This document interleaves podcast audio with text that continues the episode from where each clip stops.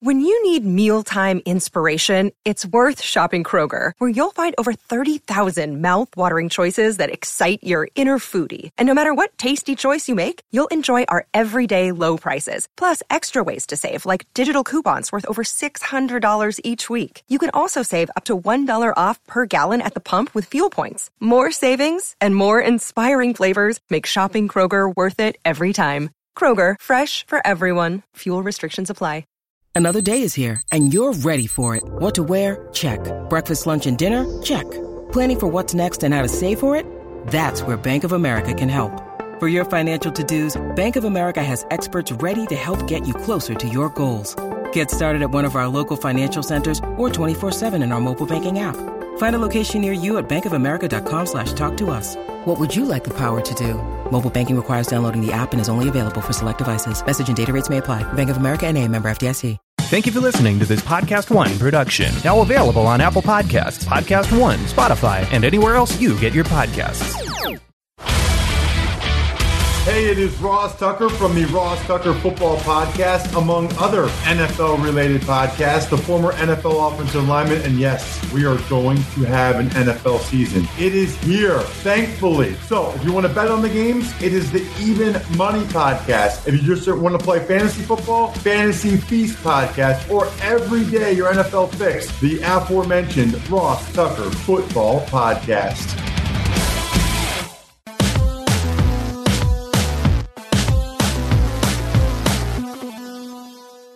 Welcome to Real GM Radio. I am Danny Leroux, your host, and so happy to have you with us for this episode. My guest is Jared Weiss of The Athletic. I think the Western Conference has gotten plenty of attention, and I will get there as well with Real GM Radio. But I wanted to talk about the East and specifically about the last two fascinating series for the Celtics the classic against the Toronto Raptors and their current 2 0 series deficit to the Miami Heat, and got a little bit of additional sizzle with some of the reporting that came out over Thursday night and Friday morning. Jared Weiss and I talk about all that. And this episode is brought to you by Bet Online. Use that podcast one promo code to tell them that you came from us. I hope you really enjoy the episode. Thank you so much for coming on. The same intro as always. Some things never change. Yeah, I mean, not gonna not gonna mess with it too much. Don't need to get creative there, especially because I do the intros separately. Uh, I think the place to start is with the the news of the morning. I, I will I will ask you just point blank. Do you some, is this something or is this nothing? Oh, it's something. It's uh, I mean, I had people telling me like that were down there. This was this was as real as it gets. That this was more dramatic than any other really locker room argument that they've heard. But it also one wasn't a literal fist fight which is definitely better than it usually is. Uh, and two, according to Woj, they smoothed everything over in the middle of the night. And um, there was some stuff in, in that report that did not meet what, what with what I was hearing, but I definitely expect that they were able to smooth things out. And I think the big thing was that uh, Jaylen during the locker room skirmish or whatever we want to call it was apparently trying to call for unity while I think Smart felt like he was being attacked. Because frankly, yet another game that Marcus Smart was throwing up some horrible offensive looks in the absolute heat of crunch time. And Smart usually makes so many incredible plays on both ends of the floor that you can live with him taking a fadeaway over Goran Dragic with 17 seconds left in the shot clock, or a contested three pointer over Jae Crowder with 22 seconds on the shot clock, or whatever it was. Uh, but he wasn't really making that dramatic of an impact on either end in this game, and so you didn't really feel him overcoming those mistakes. And you know, frankly, that those were two really bad wasted possessions and moments where they couldn't afford it. And so I understand why the team would be frustrated with him doing those things. Not, and not to mention, it's like you're in the conference finals. The margin of error is completely gone at this point. Every single unforced error that you make can literally end your season. And the Celtics are making tons of those right now. But I do think that they actually like each other enough to the point that they can get through this and they can make this a moment of, you know, ripping off the band aid on some wounds and then actually using this as a unifying point. So combining that with the fact that I mean I'm reporting that Hayward is looking to be back by game three. It depends on how his workout on Friday goes, and if that goes well, then he should be playing in game three, and that should give them something that they're dramatically missing against the zone defense. So this momentum can swing pretty quickly here for Boston. Yeah, I think why I was leaning towards it's not nothing in the sense like it matters for these players' lives, but I don't think it for me to be something, it has to fundamentally change the relationships and the dynamic of the team. And my instinct is that it probably won't.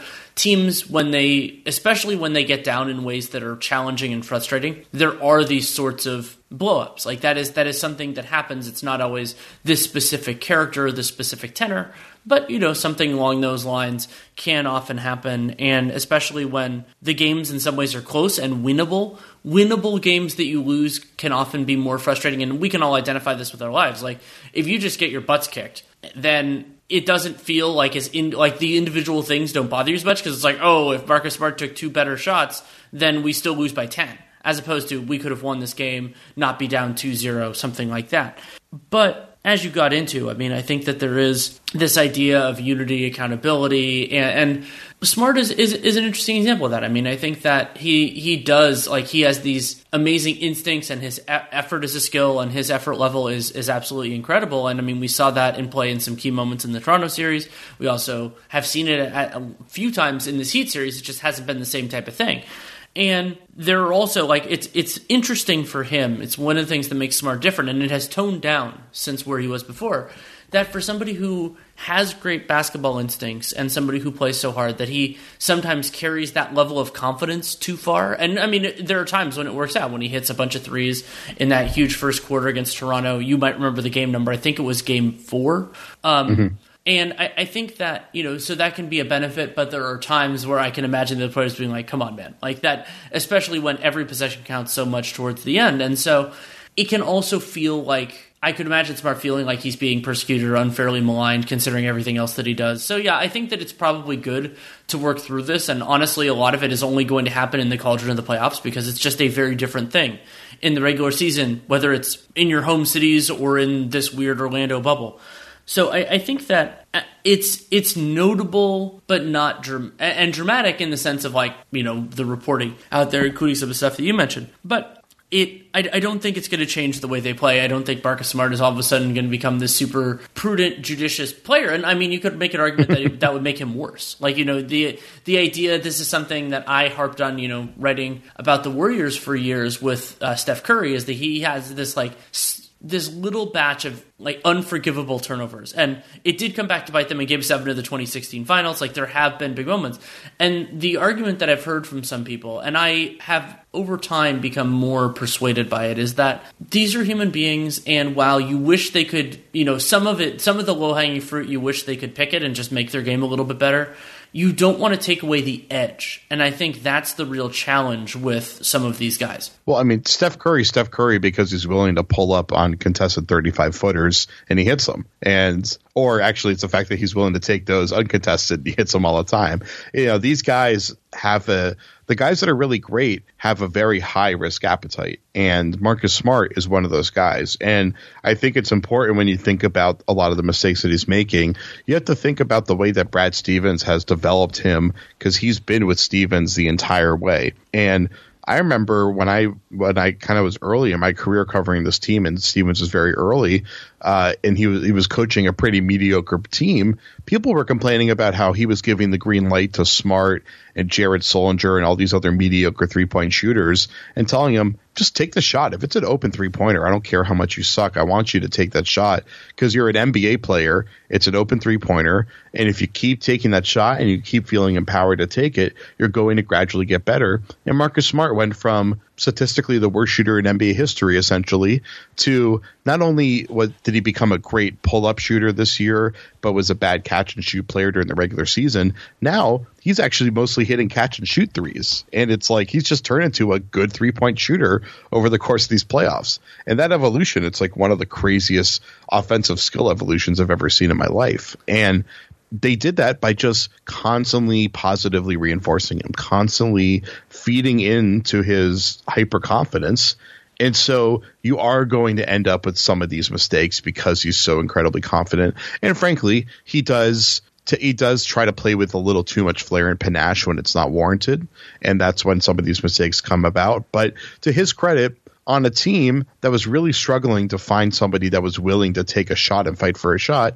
He's also the guy that when the chips are down, he is more than happy to go out there and try to create a shot. And so, you know, there's certain moments where he's a godsend and there's certain moments where that backfires. But at the end of the day, on balance, I think his contributions are overwhelmingly positive. and his teammates clearly see that, and you know that because him and Jaylen Brown were just like throwing tomatoes at, at each other or whatever it was that they were doing in the locker room, and then Jaylen comes out a few minutes minutes later, and he says that he loves Marcus and he trusts him, and that they're going to get past that. And I think that's the reason why this is going to be a I don't know if it's going to be a positive turning point, but it's going to be a, a launching point for them rather than a a moment that kind of dismantles a team because they're able to walk out of there and not just downplay it and say this isn't your business to the media like some of them were saying. It, it's the guys that were at the center of it are saying, listen, we got in a fight, but we love each other, we trust each other, and we're going to be able to move forward from it. Well, and I think there's an element of continuity, both looking back and looking forward with the Celtics, that is, I think, valuable. And you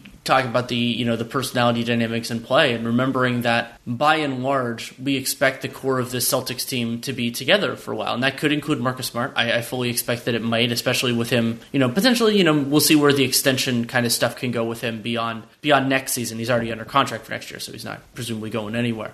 And Jaylen Brown and Tatum and all those guys, like basically they're they're under team control for a while, and as long as the team is willing to pay up, which we'll see. And I, I so I think that that is an, an element of this story is that you know the it's not a zero sum game. It's not a hey, let's put it together for the rest of this year. It's like these, you know, you you can't tear down the relationships too much because the hope is that you will have other battles in the future and that you that this makes you better for those as opposed to creating distance that becomes a problem. Well, sure. I mean, if you can get through fighting with each other in the middle of a series and come out of it and playing together, I think that pretty much strengthens you down the road. And I think the only reason that they're able to get through this moment of fighting with each other is because of that long term established relationship, because they've known each other for a while, because they've seen what each other can do to pick the other one up. How Jaylen Brown has been the one coming through for them offensively when the entire offense is dying over and over again at the end of these games. I mean, Jaylen should be frustrated that, you know, he showed in the fourth quarter how deadly he can be and how he just keeps bailing them out with these sniper threes at the end when things are slipping away and he's able to keep them in the fight. And actually, uh, it was 104 101 with like 40 seconds left or 30 seconds left whatever it was. And actually might have been less than that. And jaylen actually got a good look at a corner three and he just barely missed it. I mean if that went down for his third three in a row they would have been tied up right at the end of the game and this could have gone completely differently. So i feel like those two guys have proven to each other and to the rest of the team what their value is.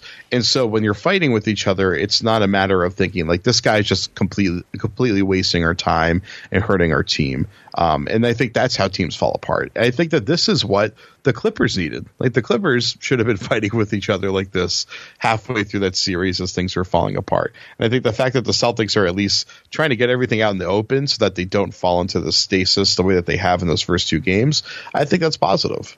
Let's get to Gordon Hayward, and that's very interesting that he's going to play in Game Three. My thought, or that he could play in Game Three, my thought had been with the extended break, largely thanks to Monday Night Football, that the series is going to have between Games Three and Four, that that might open things up for Hayward, could get some practices in, everything else. Uh, so at first, I thought that the Hayward that the Hayward injury was going to be this ma- was going to be a more massive loss than it than it was, and a big part of that is because why I was wrong was that Brad Wanamaker has really stepped up. I thought that he hasn't been perfect by any means, but I think that he has really helped himself during this time, and and also Marcus Smart stepping into the starting lineup. He played 38 minutes in Game Two. That they don't, you know, there isn't as much of a need, but not as much of a need and no need are two very, very different things. And Hayward being another capable decision maker, another shooter that Miami has to pay attention to, and, you know, a reasonable defender. I don't, I think that adding Hayward to the rotation, depending on how he's used, it might actually make their defense a little bit worse. But some of these stagnation problems that Boston has had, especially when Miami has gone to some of these zone looks, just like happened in the Toronto series. I think that Hayward being deployed, even if he's somewhat limited, can be very useful in specific spots. I mean, we've seen that Hayward is the guy that's so good at breaking the zone because he can be that nail man that fills the lane. He's the best cutter on the team. He just has such a great feel for where to be on the floor. His just, you know, uh, I think was it Brad was talking about how floor positioning. I know it was Tatum. Tatum was saying how their spacing and their floor positioning, which was kind of warped in that second half. And Hayward, he's all about that, those intangible kind of things. He's all about knowing how to fill the right spots of the floor. And he's somebody that has a light touch from everywhere on the court. He's comfortable popping a 10 footer. He's comfortable shooting from 18. Obviously, he can shoot from three. So just having someone who has that comfortable touch from everywhere on the floor is important because we're seeing like Tatum, for instance, he keeps driving the lane and taking these mistimed off balance floaters that he's really fallen into since the start of the Toronto series. And there are a few times against Toronto where he was finding his footing. But in general, Tatum is kind of completely out of his driving game. And so Hayward, he'll bring this sense of balance to them that I think will be there even if he's still really slow or isn't really popping off the ground, just because for him, it's all about kind of the ground bound control game. And so you know, I, I don't know if he's going to play in game three. It depends on how those his workout goes, but you'd imagine there's no way he's not going to be ready for game four, considering he has pretty much half a week to recover at that point. Yeah, I agree with that. And one of the other significant components of the Gordon Hayward absence is the idea that Boston has had a very limited best five. I was of the stance that in game two, their best five actually included Grant Williams because I thought the switch heavy defense was really flummoxing Miami's offense. But generally speaking, like it has created a, a clearer hierarchy, and that's not necessarily a good thing, especially with somebody like Brad Stevens who is willing to put the best five players out there on the floor for that specific moment in time. And against a challenging opponent, that is a very important thing to have. And so I'm not saying they're necessarily going to go small all the time or, oh, yeah, it's going to be, you know, this, you know, Tatum, Smart, Hayward, Brown, Kemba is going to be like their five. But having an extra player to throw into that mix is very valuable it'll be i mean the question is whether they're going to go with what i always like to call the cobra 5 lineup which is their literal best five with smart at the center i don't think they can just because bam's such a big lob threat that they have to have someone tall enough to be able to get up there with them but you're right they were at their best with grant out there and stevens went to theis at the end of the game, which makes sense because Theis is generally the guy that closes games. He's their starter. He's their best big man. And I don't know. I don't. I, I, feel like it did not help the offense for them to go to that because Grant does a really nice job of very actively trying to find screeners or trying to find defenders to hit with a screen and then popping or, or rather short rolling down into the nail zone so he can be the middleman filling the zone gap. And that's not quite what Theis does. And Theis doesn't move with that level of intensity. And so I felt like Grant was bringing more energy and more flow into the offense when he was out there. And not to mention, I, have heard a few people refer to Daniel Theis as, as a as a not that good of a shooter or an okay shooter. Daniel Theis has completely lost a three point shot. He has barely hit any three pointers this year. He had a, a decent three point game, or I want to say a year ago, but this year he's completely lost his outside shot. While Grant Williams, you know, reputations are set early, and Grant Williams missed his first 26 threes of his career, but in the playoffs he's been shooting very well on spot up opportunities. So I think that Grant Williams actually gives them more potential offensively. And obviously, I think we both agree that them switching at the end of games is the way to go and he obviously is a better fit in a switching scheme than Theis is. Although to Theis's credit, uh, Dragic picked him out in the switch and put him into ISO twice. I thought Theis did a very good job defending those shots, and that was just incredible shot making by Dragic, who has just hit so many incredible shots in the series so far. And I don't know if Miami wins either of these games if it's not for him just making these incredible contested shots. Yeah, I, I want to talk a lot about Dragic, but we can save that for a little bit. Plenty more to talk about with Jared Weiss, but first a message from Bet Online. The wait is finally over. Football is back. You might not be at a game this year, but you can still be in on the action at Bet Online. Bet Online is going the extra mile to make sure you can get in on everything imaginable this season from game spreads and totals to team player and coaching props. Bet Online gives you more options to wager than any place online. And make sure to use the Podcast One promo code. You get a sign up bonus and it also tells them that you came from us. And there is so much exciting on the slate. Falcons Cowboys, Vikings Colts, Rams Eagles, Panthers Bucks with the unusual quarterback matchup for me as somebody who's you know not used to seeing Tom Brady in a Buccaneers uniform and not used to seeing somebody other than Cam Newton in a Panthers uniform. Pat Seahawks is another interesting one. So a lot of great stuff at Bet Online. You can get in on their season opening bonuses and start off wagering on win, division, and championship futures today. Head to Bet Online today and take advantage of all the great sign up bonuses using that podcast one promo code at Bet Online, your online sportsbook experts.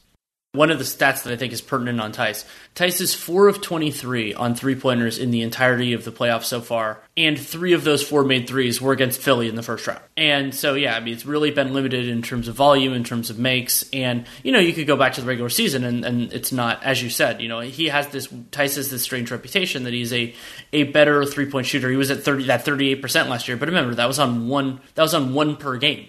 It's he had I think it was yeah it was like 26 made on the year, so it's not mm-hmm. exactly a heavy volume.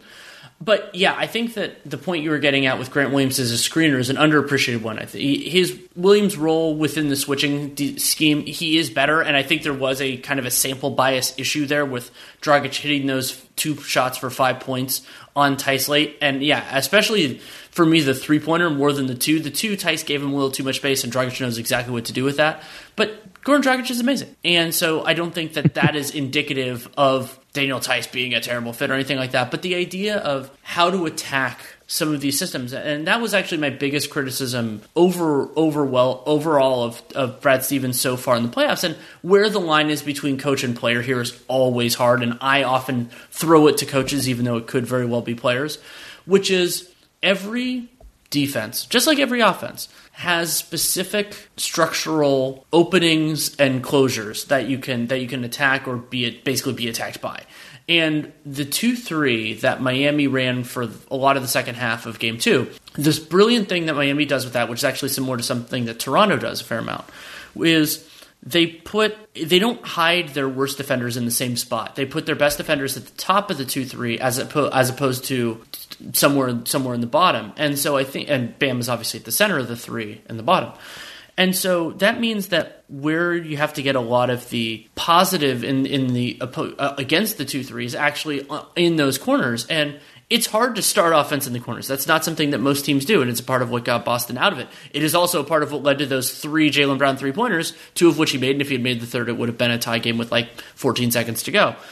So what frustrated me in this in, in game two is a parallel but not the same as what happened in the Toronto series. So in, in game in game two it was okay this is what the 2-3 is doing and so there were i mean nate and i were doing the live calls. We were talking about this as it was going on. It's like you need to get into the teeth of it. They miami was extending it so you need to get over the extension force help and then hit something from there. And that's hard to do. It's not easy especially with the players in largely butler crowder and Derrick jones were the three that manned the top of it at given times.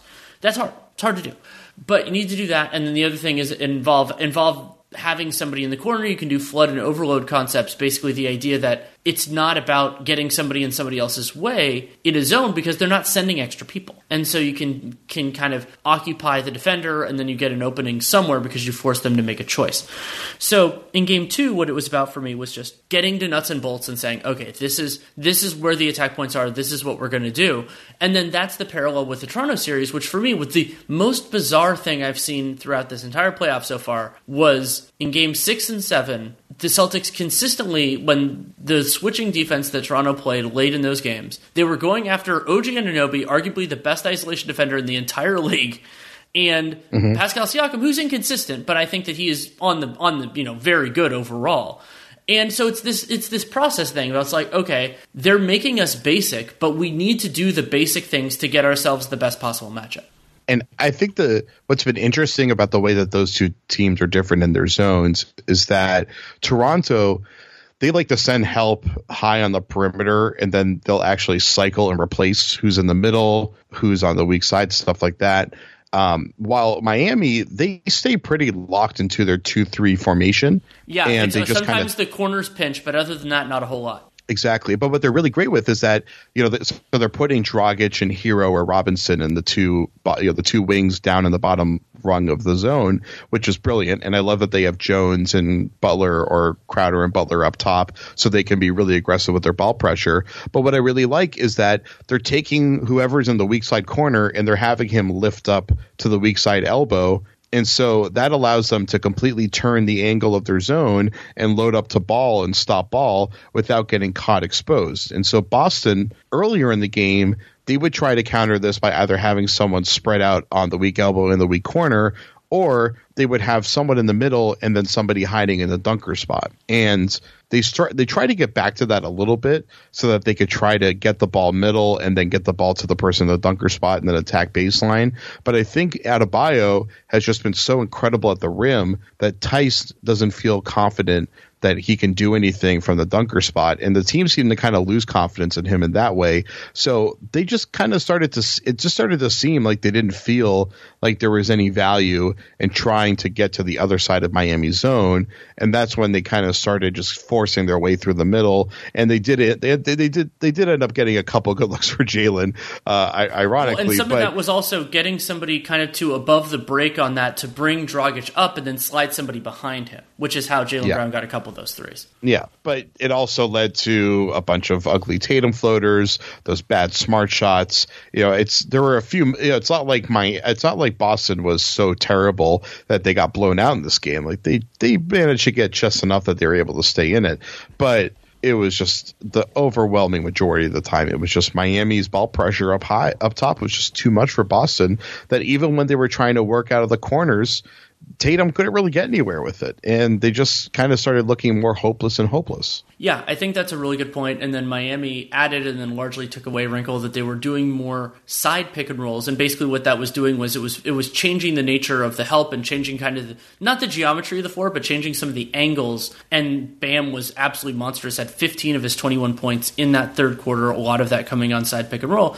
And Boston, generally speaking the mentality of their defense is you handle your stuff and we're not going to send as much help. And that works a lot. And it, it, can even work against Miami. There were times when it, it worked very well in game two and game one. But in that moment, they you know it, it, was kind of using the structure I think against against Boston to an extent, and then it didn't work as well, and Miami moved away from it. They went to other things. I thought that Miami's offense actually was, other than that, some great shot making by Dragic and the turnovers, which is another thing we of course have to talk about I thought that that was something that that Boston reacted to eh, not not super well, but well enough. And Miami's offense missed they missed some shots, but generally I thought that you know their half court stuff wasn't amazing, other than that third quarter when Bam was running wild. Yeah, and I guess the question is where do you put Jaylen Brown? Maybe he has to start guarding Dragic because I mean Jaylen Brown has shown throughout the playoffs that he's the guy that you put when you want to take somebody out of the game well, yeah, when they're a good individual scorer. You, know, you and I talked like two months ago on this podcast, and one of the things we talked about was Jaylen Brown's development, and, and for me that was the logical conclusion, especially when Marcus Smart is yeah, you know, I'd love to see Smart on Dragic more. But the challenge there is when Duncan Robinson is in the game, he is a very specific defensive challenge and one that Smart is the most adept at handling because of how good he is at getting through screens and kind of tracking players through all of the other chaos. And so to me that means you you go to the organizational comp- imperative. That's kind of the way I like to think about it. And it's but it's not just like best player on best player or anything silly like that. It's where can somebody help you the most? And and sometimes and I think about that more than where can they hurt you the least. Some people go through that approach, and that leads to you know like let's say Trae Young guarding the other team's worst perimeter scorer and you know that that kind of thing. But I think Jaylen Brown can make a big difference. Also, his size changes changes some of what Dragic wants to do. Now, Dragic will still get his his at least to an extent, but I think that that's the to me that's the next stage in Boston's defense. Yeah, and I mean the funny thing is they actually distributed the assignment onto Dragic very evenly. They did. There were yeah three guys that guarded him for two and a half minutes. Uh, a couple more guys that guarded him for a little over a minute. I think that was probably because there was a lot of switching happening with him. But you know they had Jaylen, they had him chasing Duncan Robinson, and Robinson only had, I think, one shot go in while Jaylen was guarding him, but Miami did score 23 points while while uh, Jaylen was on him. So I think that they could probably replace the ability to track Robinson with somebody else, whether it be Smart, whether it be even Tatum, but they probably don't want to run Tatum through all that. Um, and then they can still, you know, they could at least put Jaylen somewhere else where they can direct resources against the person that's really getting the points there. So, I mean, there's no right answer, and uh, I mean that's why you're in the conference finals, right? But I did think coming into the series that Boston's kind of their edge would just be that they could pretty much single cover everybody on Miami, and they they weren't going to need to get into any crazy schemes to be able to handle everyone on Miami. And I think, frankly, that that still holds true. I don't think that I don't think we've seen any. We haven't seen Dragic completely abuse any single defender. It's been mostly just Boston's uh, like Dragic is incredibly persistent and he's great at sniffing opportunities when the defense is kind of in a bit of a stasis and attacking then. And I don't really put that on any individual defender as much as just the entire team. It Just Boston loses energy and loses focus throughout the game in a way that Miami doesn't. Well, I'm happy you brought up losing energy and losing focus because to me that was the underappreciated story of Game Two. Yes, the the the big scale dynamics, the two three, and the switching and not going to switching and the side pick and roll, like those are those are important tactical things, and that's catnip for the two of us because with the kind of stuff that we both really enjoy. However, there were a series of effort and mental intensity based mistakes for Boston that I mean should honestly it should haunt them a little bit. I mean there was that terrible inbound from Brad Wanamaker, which basically just it was a great play by Derrick Jones Jr. to be clear to be clear, but it was kind of lost by the camera angles. But it was just like inbounded it, and Derrick Jones made a great play, and so that turned into an extra Miami possession. A couple of a couple lazy passes, a couple of give up floaters, that type of thing, and also some weird, you know, passive defensive play from Jayson Tatum. The one that uh, I talked about a lot on Dunc'd On Prime yesterday was Butler ran and saved a ball, basically threw it back in left handed, and then just kind of kept on moving. And Tatum, I guess he assumed a Celtic was going to get the ball. Nobody did, and so, J- so Jimmy Butler just had an open run in the basket. Herro hit him and got a dunk, and it's just basically two free points. And the challenge for Boston is not every team is going to be perfect every time. That that you know we talked about this a little bit earlier with Smart and Curry. I think that's a it's an important point to make. But what it does is it changes your margin for error. And so if either thing was better for Boston, they absolutely could have won this game. Hell, it, as you said, it could have been a tie game with 14 seconds to go easily. Like all that has to happen is one shot goes differently but it makes it those make it harder when you're facing a capable opponent, a team full of active turnover guys in particular and hustle guys who are going to maximize all of your mistakes. I just there's just so many instances and maybe this is a bias that's just sitting in my head but i just i have in my head so many instances of miami getting out on massive advantage breaks probably because of a jimmy butler deflection frankly it seems like it's all jimmy butler and he's just he's putting his stamp on this series but there so many of the plays that we saw Boston doing in the previous series, yeah. it's just completely flipped the other way for Miami. Well, yeah, and I mean, it, one of the other differences, and this is kind of it, it's a fascinating reversal of fortune, is that Boston's defense, also because Toronto's offense was so limited as, as half court creators, they were creating stagnation and then and, and maximizing stagnation that Toronto's half court offense just had anyway. And now, like, it's so hard to move to get the inertia, kind of like to break that and get back moving again. And so, like, Toronto couldn't really do that for extended stretches. Now, sometimes they could get it by getting fouled or forcing more turnovers and getting out a little bit in transition. And Boston's transition defense has been really shaky, I would say, overall.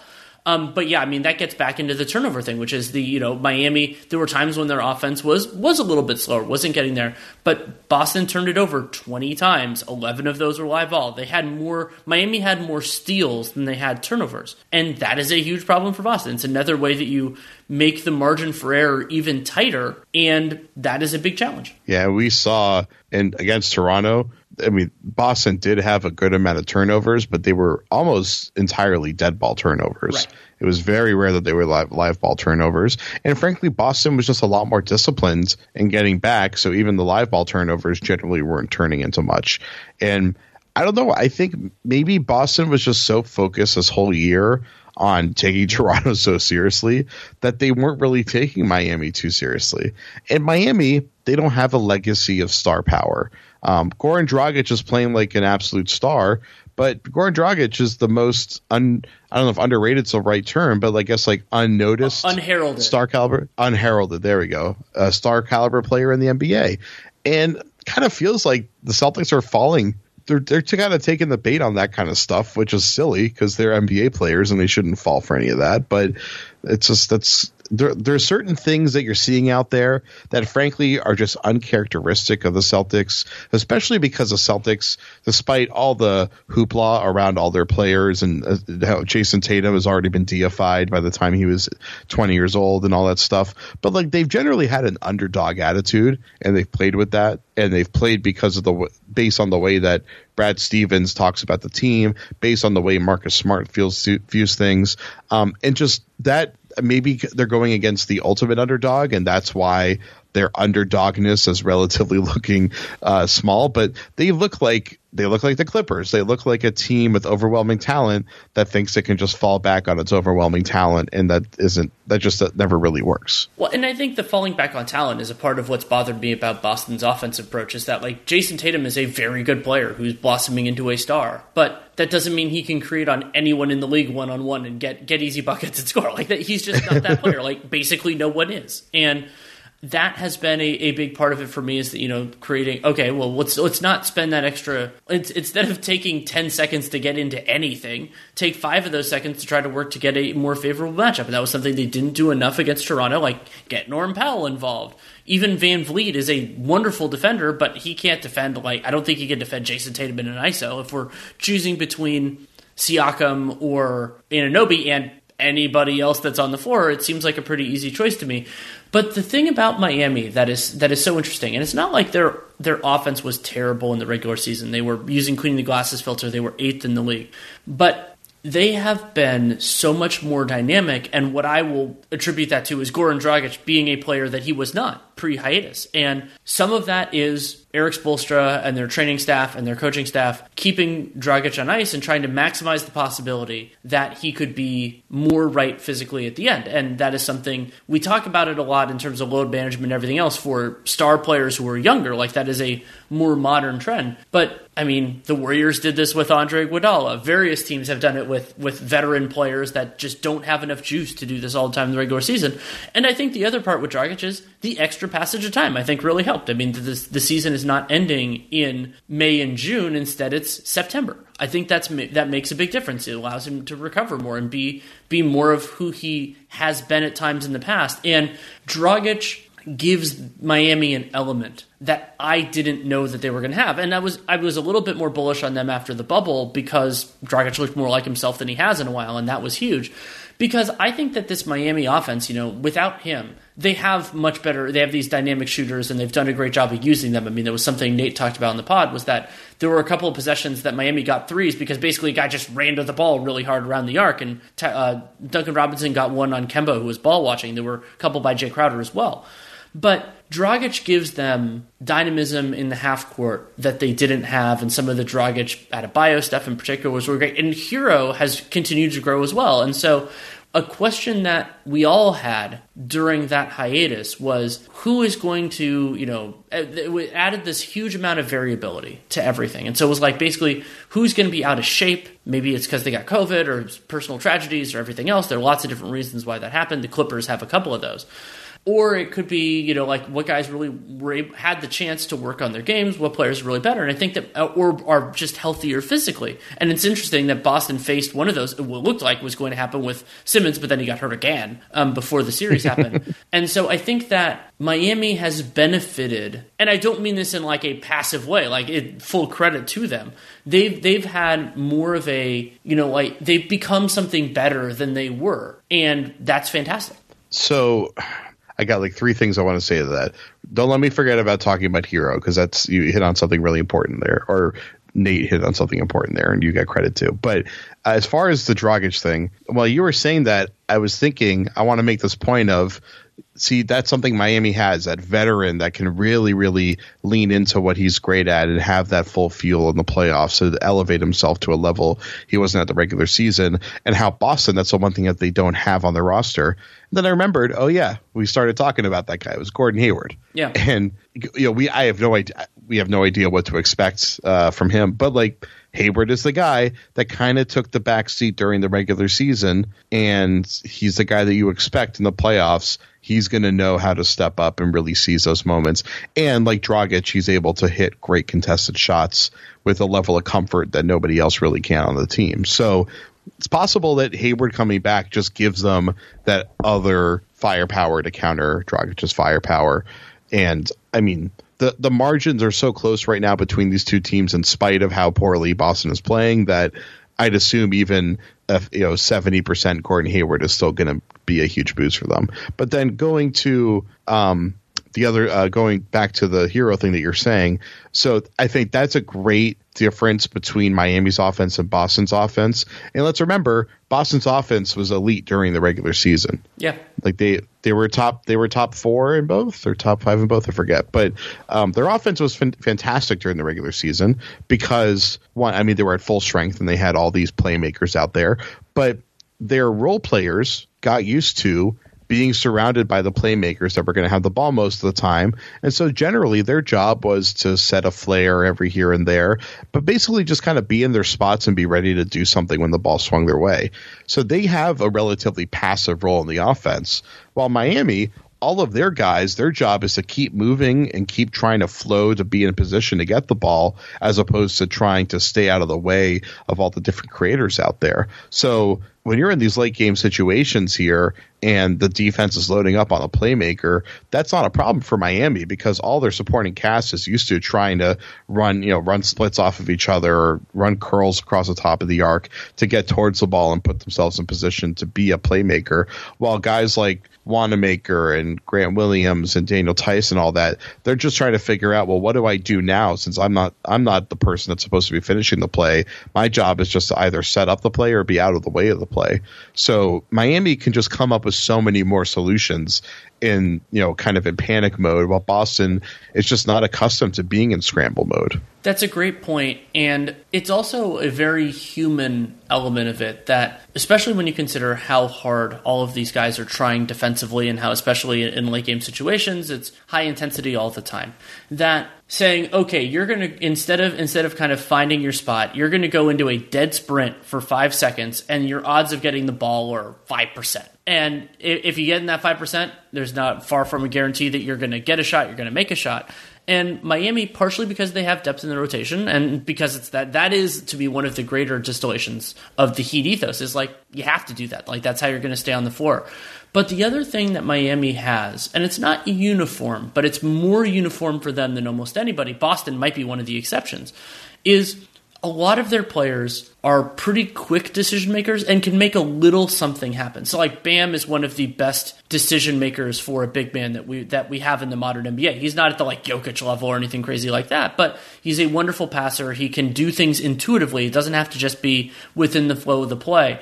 But we've seen Herro and Duncan Robinson's getting a little bit more. Like he is, yeah, primarily he's just a crazy good shooter and that's what he does. But like, you know, he's had a couple of like dribble fakes and some of that really basic stuff. And he, Dragic is unbelievable at that. And Jimmy Butler can, can, you know, he can do two dribbles. He usually does like eight dribbles in a good decision, but he can do two.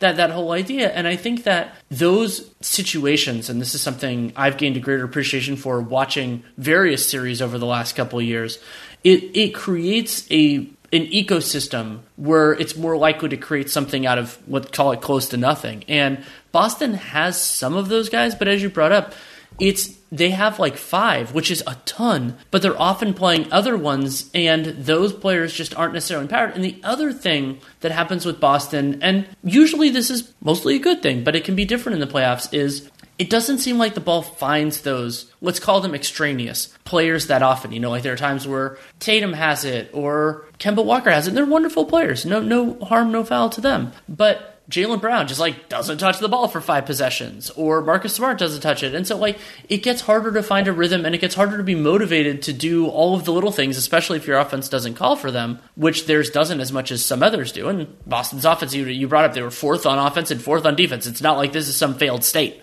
They're far, they're far from that. But it can be hard if we're dealing as a practical human sense of being of, of knowing what to do and then being in the right place to do it. Yeah, I mean, Boston's offense is just going through a recession right now. Essentially, they, uh, I mean, they. I, I think you're making a great point, especially about Jaylen Brown. And when when I, I think I mentioned this earlier in our interview, um, but he he was so great in the fourth quarter that there's just this. Uh, you have to just ask that obvious question of why isn't he being involved in that way more throughout the game? Right. And I guess the only the one thing I definitely know that you can point to is that the Heat are taking 40 plus threes in these games. The Celtics are taking less than 30, which is insane. And remember, in the Toronto series, they were the ones that were taking 40 plus threes. Jaylen Brown was shooting two for 11 from three in a lot of those games. So shit, at least he was taking all those shots. And you need to because you need to keep him engaged because he's he's too damn talented. And frankly, he's been exposed a little bit here as not being able to really create off the dribble against really good defenses. And so you need him to be feeling super engaged so that he's taking lots of threes. He's crashing the glass and his, his offensive rebounding has been massive in the last four or five games. It has been one of the huge things that's saved them in crunch time. So they need to figure out a way to get him more involved with the offense earlier on, as opposed to every quarter being trying to get Kemba going or trying to get Tatum going and stuff like that. There isn't this level of egalitarianism to the offense that used to be there. And I don't know if it's because they're just facing the best defenses in the NBA and the pressure's on and they're, you know, and this is just this is it's really hard when you're in the conference finals. It is. And I mean like uh, yes, Tatum and Brown have been in the conference finals a bunch so far in their careers, but they're still young players and they're still new to this level of their capability. Well, and you know, the like role J- is still changing too. Like you have all like Yeah. it, it's relevant experience, but it's not exactly the same. like I remember I had a commenter uh, the other day trying to counter me saying like Jimmy Butler is a much more experienced player in these situations than Jayson Tatum, and they're like Jayson Tatum's been to the conference finals a bunch. Jimmy Butler's never made it out of the second rounds. It's like yeah, that's true, sure, but Jimmy Butler is what eleven years into his career, and so he's been a lead scorer running an offense for like seven years now, and sure, maybe he hasn't made it quite to this round of the playoffs, but that doesn't matter nearly as much as the fact that he's been the focal point of the def- of the opposing defense for for more than half a decade at this point.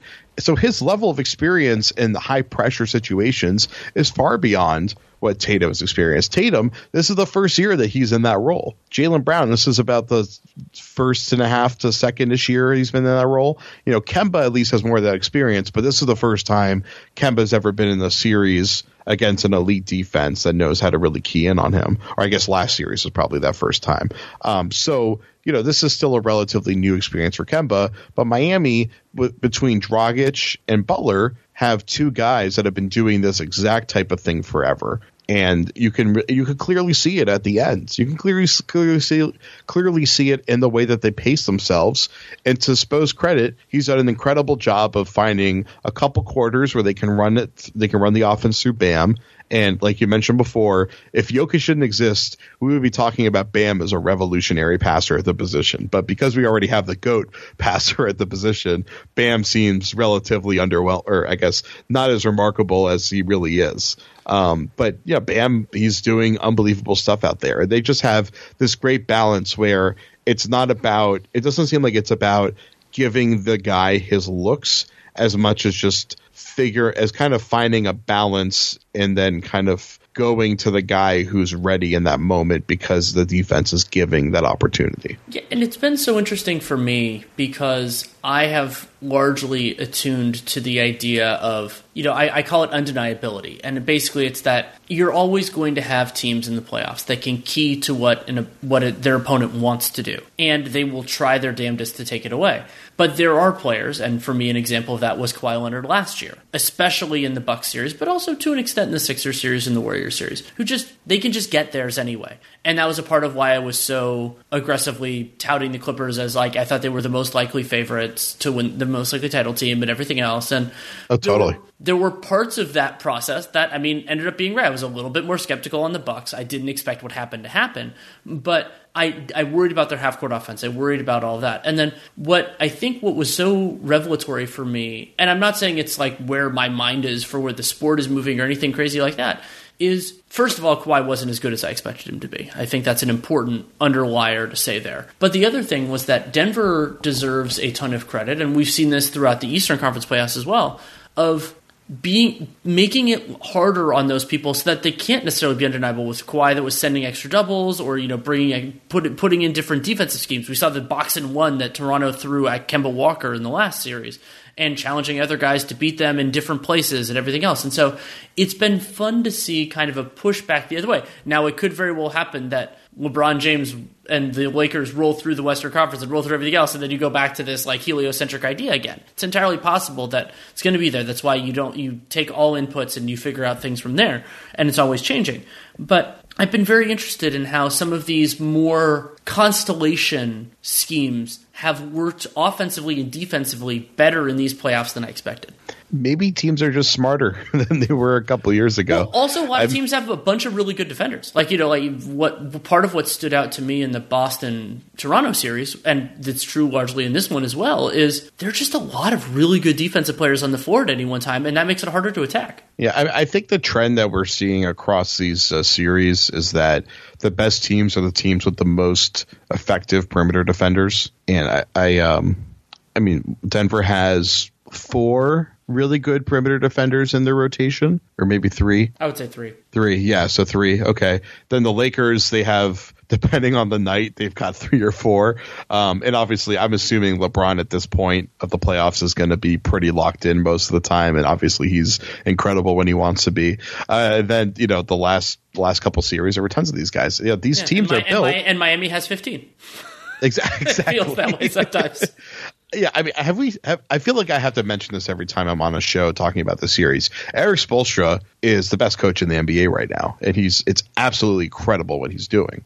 Like he gets, yeah. It's I mean, there's credit spread around, but he gets he's the in, credit. He's in that top tier, and I mean, they have great player development, but generally that we put that under the coach's umbrella. I mean, I mean, there's a parallel between Spoelstra and Nurse that I really like, which is have your players ready and go to whatever you need to to win. And the idea that nothing is sacred, nothing, you know, and, and to, that it is totally fine to ask your best players to do a lot and to take a back seat at specific moments in time. And that's something the Clippers never really did. And part of it is Kawhi and Paul George are damn good and they're taking a backseat to anybody. I understand that.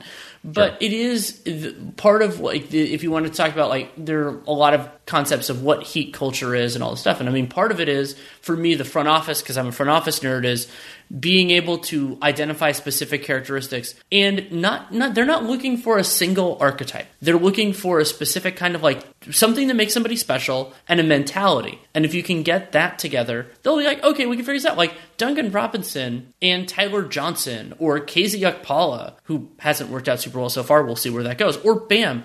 They're not necessarily similar players, but there are little there are some little commonalities, and then there's some larger ones, and they're like, okay, we can turn you into this. And that's why Jimmy Butler's been such a fascinating element there. And Jae Crowder. Like they're not asking Jae Crowder to do a ton, like his responsibility list is not that long. But they're saying you need to go as hard as you can during this time, and you need to make sure that when you have the opportunity to do those things, you do it. And Jae Crowder, he does that. Like you know that better than almost anybody. Sure.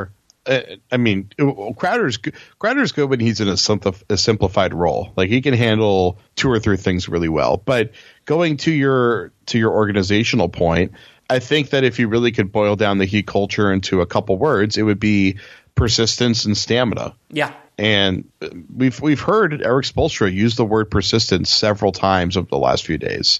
That's what they really value. That's the thing that makes their offense special is that they're able to keep moving at first action speed as the shot clock gets down into the single digits, which is something that most teams can't handle. And they continue to do it all the way through the end. And that's why we keep seeing the Celtics having huge leads late in these games and then Miami being able to outlast them. Miami is a 48 minute team, or I think as Stevens put it the other day, a 53 minute or a 58 minute, whatever, however many minutes it has to be. If it was 100, they are they'd the, be a 100 minute team. Honestly, like they, they have enough depth. They're going to outlast you. Yeah. They're going to outlast you. And it's the I guess the question is, can you punch hard enough so that because they're going to rope a dope you. Mm-hmm. So are you going to be able to get big enough knocks on them that you can knock them out before you get to the twelfth yeah. round? And there were times, and Boston in, hasn't been able to. And there were times in games one and two where it kind of felt like Boston was close to that and just didn't get yeah. quite didn't get quite there. And I think they can in future games. This is not like I don't think this series is done, but it could be done relatively quickly if Boston doesn't figure it out in Game Three. Yeah, well, yeah, Boston ain't coming back from three nothing. I'm sure, yeah. sure as hell know that.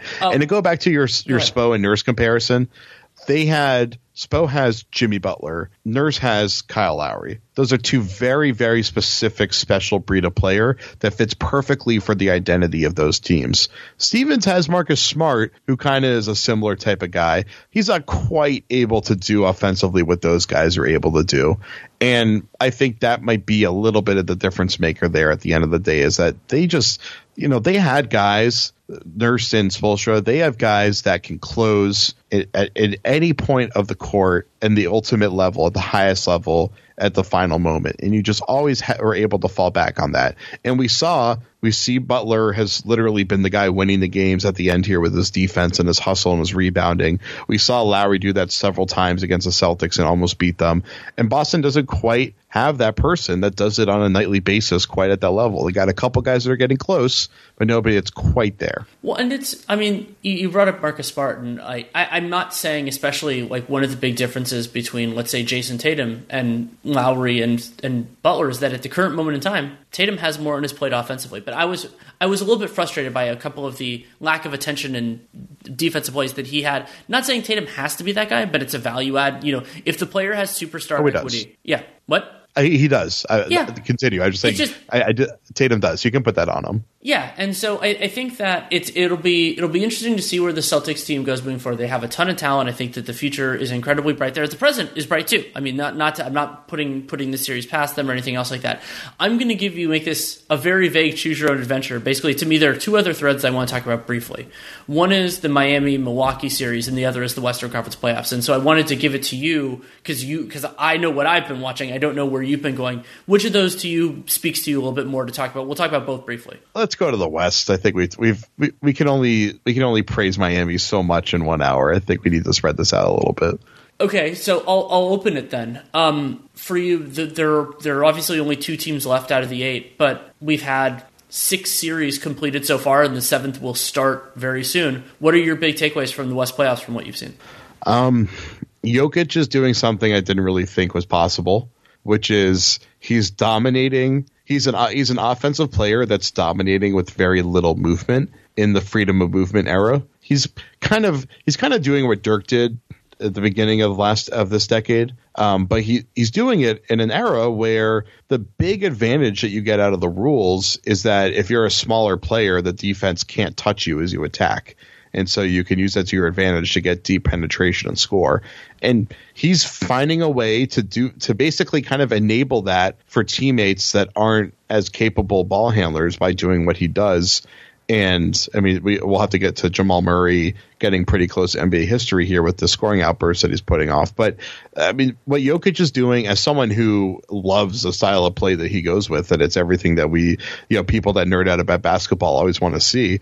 Uh, but I, I can't believe it's happening. And I don't see any reason to expect it to stop working against Los Angeles. Right, and also Again. Jokic can occupy very different spaces on the floor, and it totally bends the defense around him, which I think opens things up a lot for the for his Nuggets teammates. And you brought that up; they can have some more limited guys, and that leads to like Jerami Grant being more viable, Gary Harris, who's been excellent since he returned. That's one of the most stunning developments for me in these entire plays. Gary Harris came back in Game Six of the first round, having basically been out of commission for since pre hiatus and has been awesome defensively, inconsistent offensively, but that's the Gary Harris experience. And that has really, to me, been a big key setter. But then the other one was I thought Jokic, along with the rest of the team, and Mike Malone, Jokic, everyone deserves credit for this. They got so much better defensively within the Jazz series, and then game one of the Clippers series was anomalous, but like, for a bunch of different reasons, including that they were just super duper gassed. But the Nuggets defense has stepped up to a level that I didn't think they had. And that is what makes them a viable conference finals team when I didn't think they were before. Yeah, they could have made it last year just because they were better than the teams they they faced because the three three of the four best teams in the Western Conference were on the other side of the bracket last year. But Denver's defense is a real key to them making it as far as they have and potentially making it further. Isn't it funny that they we were talking about how they have the worst defense in the NBA like a week before the playoffs started, and they somehow have just turned it around. It's it's insane that they've been able to turn it around. It doesn't. It And, doesn't uh, mean that it'll be that way forever. But they. But it's. It's not just like oh, opponents are missing threes or anything like that. They've played a lot better. and I think what's good about this series is that Jokic's major weakness defensively has been his inability to rotate and protect the rim, just to be able to give like a legitimate contest at the rim. And the Lakers don't have that many good finishers at the rim, or at least that many good dribble penetrators who are going to really put Jokic to the test. It's mostly going to be their two primary guys. And so he is he's gotten a lot better at that over the course of the Clipper series. He finally started stepping up and going vertical and not just kind of standing under, the rim watching the guy go at him. Um, he's he got he's not good at it yet, but it's like passable enough that they can keep winning. And so if you can keep LeBron, if you can put enough pressure on LeBron that he's not breaking through in the half court every single time, then I think it's going to make Jokic passable at the rim. But also, Paul Millsap might be the one at the rim most of the time because AD might just be pulling Jokic out towards the high post. And AD torched him enough in the past that I think that was kind of the wake up call that Jokic needed to kind of big, you know, kind of really start playing harder on defense. And I think that's what kind of led Jokic to actually starting playing better on defense in the second half of the season, and probably is the only reason why he's passable on defense at this point. Yeah, it'll be interesting to track, but yeah, we should talk about Jamal Murray. I mean, Murray, it is definitely at times boom or bust for him, but the booms have been awfully impressive, whether it's a lot of it against great competition. And, you know, that was one of the big things that's won the Clippers series. I mean, it would, yes, the, you know, the, the second half comebacks were there, but there were times where he was really keeping them afloat offensively, just making tough shots. Yeah, I mean he he because he had another forty point game at the end of the series. I think it's the record is now six games or is it five? I can't remember, but he's one 40 point game away from tying Rick Barry for the most 40 point games in a playoff run by a 22 year old uh, in NBA history. So for for all the accolades that people that all the stats and records that Jayson Tatum was breaking, this is probably the most incredible one that's out there. And I mean, Mur- Mur- Murray and Mitchell did in that first round was so incredible. Uh, but the fact that Murray found a way to make that not just like a one hit wonder, he's still Jamal Murray, so he still is going to have a bunch of duds and then a couple remarkable ones. But he seems to be getting a little bit more consistent, which is great. And you know the Clippers, they had to keep trapping him way up high, and that opened things up for the rest of the Denver offense because he's been so great at beating those traps. I think the one thing that's a major concern for Denver is that I don't think the Lakers will need to do that against Murray. I think they have the defensive talent to avoid it. Well, and I think that one of the tactical mistakes that the Clippers made, in my opinion, was you can bend your entire defense to take Jamal Murray away, or you can just be like, he'll have his good nights, he'll have his bad nights. And yes, he had more good ones than you're comfortable with. But I think that the rest of the Nuggets, Jokic obviously excluded, are limited enough that I think what you do is you take your lumps with those guys. I've talked about this with going back, this was my big criticism of Spo in the 2011 NBA Finals, was that I thought that they, they catered too aggressively to Dirk, going back to somebody we just discussed with Jokic. It, and basically, let those guys do their thing and take everybody else away and trust in your offense. And I think that it can work reasonably well. I thought the Clippers they they broke too much because they got away and they don't have great recovery help defenders. Like that just wasn't really what the Clippers have. They're kind of weirdly station to station on both ends of the floor. And so by shifting the the attack the way that they did, they took away the things that they actually do well. And I thought that was a, a really big problem. Also, you know, their star players didn't play up to the levels of their, their talent, and the Nuggets guys absolutely did. And yeah, so it'll be. I, I'm fascinated with the series. I think the Lakers have the talent advantage. I think the Lakers' defense has been underappreciated basically this entire season because LeBron is the transition dynamo. He's an unbelievable player, and his defensive effort has been way better this year than it was last year. But I think that the the Lakers have more gears there. We've seen yeah they've lost game one in both of their series, but then they've figured out a lot and they've continued to get better, and that I think is a big is a big help for them. And if that happens, it's a problem for the Nuggets because the Nuggets generally continue to improve over Series two, and we'll see where it goes. Do do you think the Lakers go back to double big so they can guard Jokic and uh, and Millsap with size? Yes, and I think it's a mistake. But I think that's gonna. I think that's where Vogel wants to go. I think it's it's, it's where it's going. Um, I want to turn briefly to the Rockets. I mean, we've seen the, the coaching carousel already continuing there. And the Rockets, so I was working on their offseason preview for The Athletic the last couple days. And the point that I was trying to get across, I also did a podcast with our colleague Sam Vecenie talking about this, about to me, they have the least flexible roster in the NBA in the immediate. And least flexible does not mean bad. I mean, the Rockets are. Uh, I had them as a second tier title contender this year, especially once they made all their trades, and they're they're a really good team. But I wonder where things go from here for two different reasons. One is owner Tillman Fertitta has been very reluctant to pay the tax, and they are because of the likely drop in the salary cap and tax off of what was expected. This gets a lot tighter for the Rockets than they were expecting, which is a big problem. And then the second one is they if their personnel is basically going to be the same, I wonder what the next coach is really going to do. Now they can do a little few little things differently offensively and defensively, but I thought their defense has played well this year, and I wonder where it goes. I wonder where it goes from here because it seems like it's going to be so similar, but I've been wrong on this before. I genuinely wonder if they're going to hire an inexperienced coach so that they can get a cheaper coach so that Tillman can save some money. I think they might. It, I, I, really think that's the first thing, and it's not Daryl's fault. It's it's that's what Tillman wants because Ty seems like a pretty pretty clear selection for them. Um, someone that they know can handle you know that can handle the the task of can you take us over the top in the playoffs. Um, you know has some good relationships with guys on the team, uh, and I think is pretty comfortable going to a switching scheme on defense because I've from people I talked to around Cleveland, apparently he wanted to do more switching, and uh, Longabardi, who was their defensive coordinator at the time, his system was not a switching system. He was doing more hard showing and retreating, and they just stuck with that for too long. So I think Lue would actually be a good person to come in and, and help them improve their switching scheme. Um, and maybe hell, maybe they even become a zone team. I mean, they seem like they're pretty well built to be a zone team, and it seems like everybody's going towards zone more. So I like Lue as a hire. Uh, there's been there's been momentum towards John Lucas getting promoted back into the top chair, and I mean he's very well beloved as an assistant that's been there so far. Uh, Ime Udoka still available, and everybody seems to be really interested in him. And I assume D'Antoni's going to get the Sixers job, so Udoka's not going to get it there either.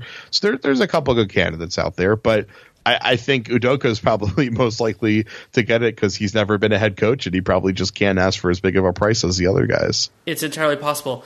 Uh, anything else in the West, or do you want to move briefly to Bucks Heat? Uh, any Monte McNair takes as the front office expert du jour? I don't know him well enough, so I will I will defer to those who do. Yeah, I don't know him that well, but I've you know met him I think a couple times. He's he seems like another great Daryl protege who will streamline that operation and give them a sense of purpose and efficiency that they've been horribly missing in Sacramento. I would love to see it. I mean, I there there are times where it's like, oh yeah, it's good to have some poorly run teams because that gives us something to talk about. But I want to see every team get a chance to be well run, and I hope that McNair can do that with the Kings. And there are a lot of things running against him, just like there are for Leon Rose in New York. But we'll see, and I, I hope that it works out because that you know every every fan base deserves to have a well run team, and we're never going to see all 30 at, at, one time, but we, you know, the hope is that we can always get a little bit higher. And briefly, I mean, so there, and this always happens because there's a regular, it's a, MVP is a regular season award, and it was given out, of course, on Friday. Giannis won it as he deserved to. He was the best, most valuable regular season player, also the defensive player of the year. So don't forget that. And there's always this idea that the playoffs are a referendum and all that type of stuff. And I think it's well, it shows that it's well decided. And Giannis was the deserving MVP to me, but he is not a perfect player. And I thought that Miami not only did a good job going after some of Giannis's weakness, like him being a limited shooter, but also being, you know, not the greatest passer once he's already gotten downhill. He can get a little bit tunnel and get a little bit tunnel vision, but also challenging Milwaukee's support players who just aren't that dynamic and their offense doesn't really do a whole heck of a lot. And so it led to them, it led to the Bucks being more stagnant, and Miami wielded that to their advantage and crushed them. So I guess this is where I get to do my total season award pitch, which is pretty straightforward. Uh, there should be regular season awards because it is the majority of the season, but over time we always talk about rings, we always talk about the playoffs, but frankly, actual playoff performances, playoff stats, all that kind of stuff nobody knows any of that stuff. Nobody remembers any of that stuff. Yeah. But that's the Also- stuff that we all say is important. Quick interjection. That's also why players should never buzzer or clutch in the playoffs because nobody cares. Yeah, exactly. But so the point is, is that the uh, the main awards should be total season awards. We should have another round of awards that we vote on after the season, where we balance regular season performance with playoff performance. And I think we just don't do that in America, probably just generally because there's you know like there's there's equal opportunity in the regular season. Everyone's supposed to play the same amount of games. And then obviously you get to a knockout tournament and then things change after the playoffs.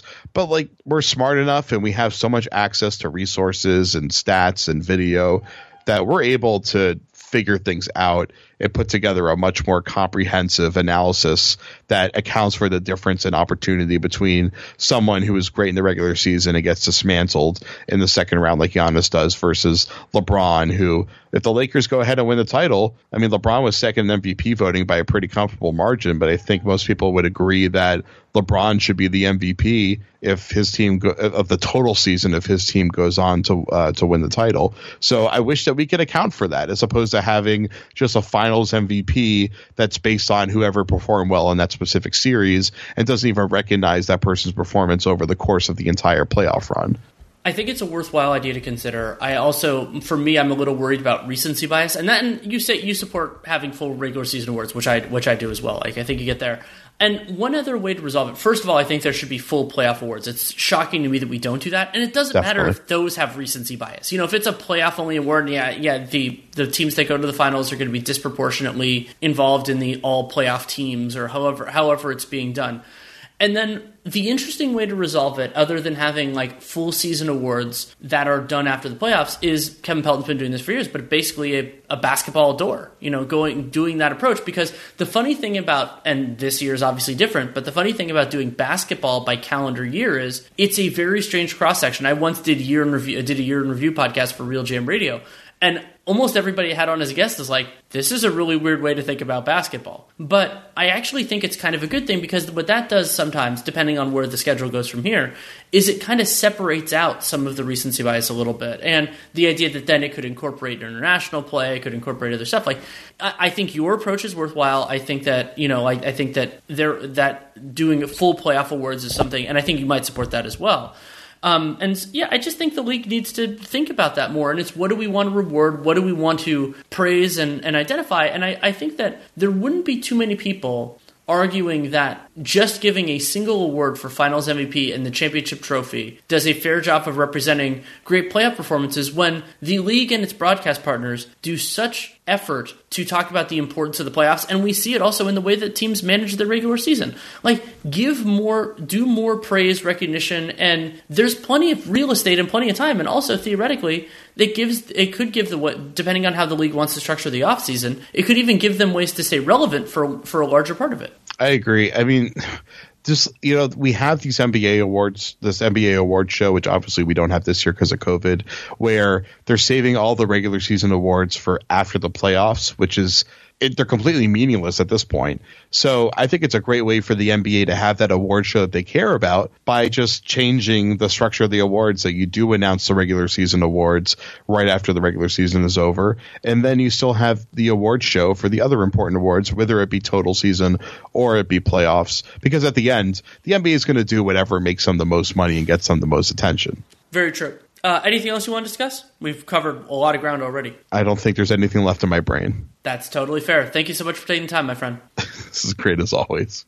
Thanks again to Jared Weiss for taking the time to come on. You can read his excellent work at The Athletic, and you can also follow him on Twitter at Jared Weiss NBA, J A R E D W E I S S NBA. Love having him on and love getting his perspective on really what's going on with the Celtics and the Eastern Conference more broadly. Plenty going on in other spaces for me. Dunc'd On Prime continuing to go strong, so we're doing the split of one free public episode per week that usually comes out on Sunday night, Monday morning, and then we the rest of the episodes, however many we do, and it sometimes is going to be more because we'll you know we'll record on a specific game. We're just we aren't tethered to the five times a week structure that we used to be.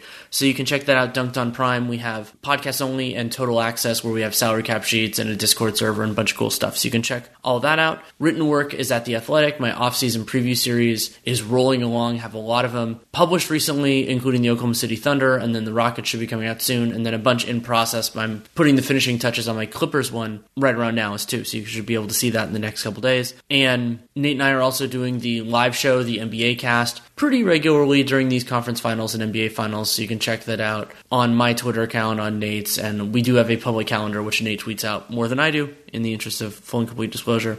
But if you want to support this show, there are a lot of different ways that you can do it. You can leave a rating, leave a review in the podcast player of your choosing, whether that's Apple Podcast, Spotify, really wherever you want to go. Really do appreciate it. It helps other people find the show. Same thing with word of mouth. Tell other people you like a specific episode or the show in general. That can help them find it. And for RealGM Radio in particular, subscribing, downloading every episode is really valuable because it's never going to come out on a specific day of the week. There will never be a schedule for it because there can't be. And so that's why subscribing, it'll pop into your podcast player, whatever one that is, whenever it is available. But the single most important thing you can do for this show and any other that has them is to check out our sponsors.